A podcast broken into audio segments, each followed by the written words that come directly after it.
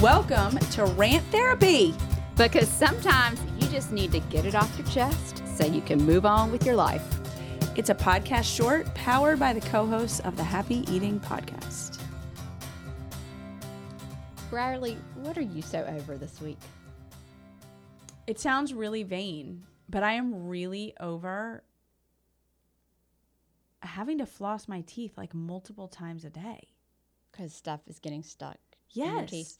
Yes. Like I I was always that person that went to the dentist and when they were like, "Do you floss every day?" I'd be like, "E- "No.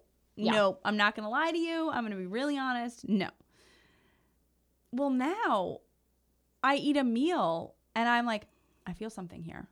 I feel something there. Like fortunately, we have all sorts of flossing devices in my office. We have them in multiple places in my house because at home, like Will loves to floss. I want to encourage the kids to floss. Well, now I'm like, I mean, I got to put some in my car. I got to put some in my purse.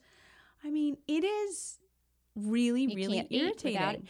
Well, what's interesting is I brought this topic up actually in passing. And I was like, y'all, I am so over food getting stuck in my teeth. This didn't used to happen. Yes. And now, I mean, I'm scared to smile after I eat if I haven't gone to the bathroom.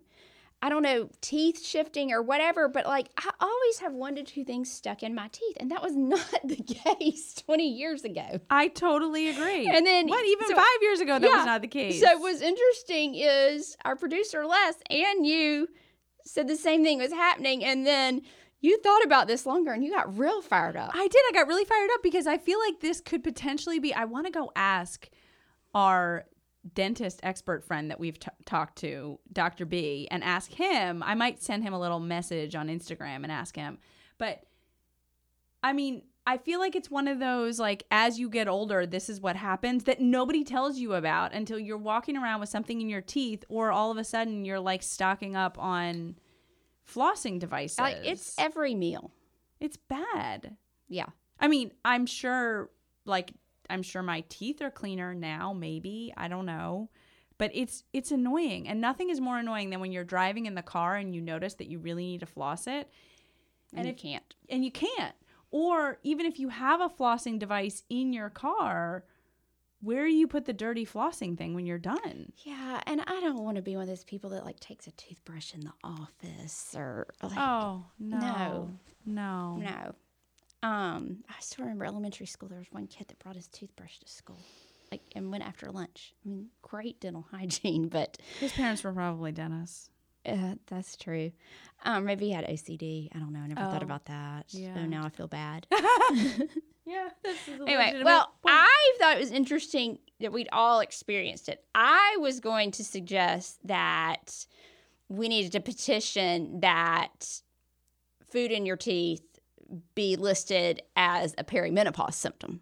it Because could it be really didn't start until like some of these other symptoms. It really could be. And now I, want to know from listeners like, is this something that's happening to you as you are getting older?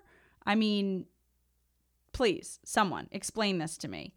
Like, is this a perfect example of a promotion for Invisalign? Or, yeah, what do I have to do? I mean, I got a lot of years left in my life. Do I have to really be flossing like two or three times a day? Yeah, agree. Agree. Okay, mm. well, yes, please weigh in on this. Please. Because we are dying to know. And we are dying to know if there's a solution to this. besides running around with toothpicks and flossing those little flossing devices or just straight up floss. Yeah, Yeah. exactly. Yeah. You feel better? right. I do. Do you? Yeah, a little. Little. I just want to get some answers. Really somebody responds. The opinions, beliefs, and viewpoints expressed by the hosts of this podcast do not necessarily reflect the opinions, beliefs, and viewpoints of anyone anywhere else. This is meant for entertainment purposes only.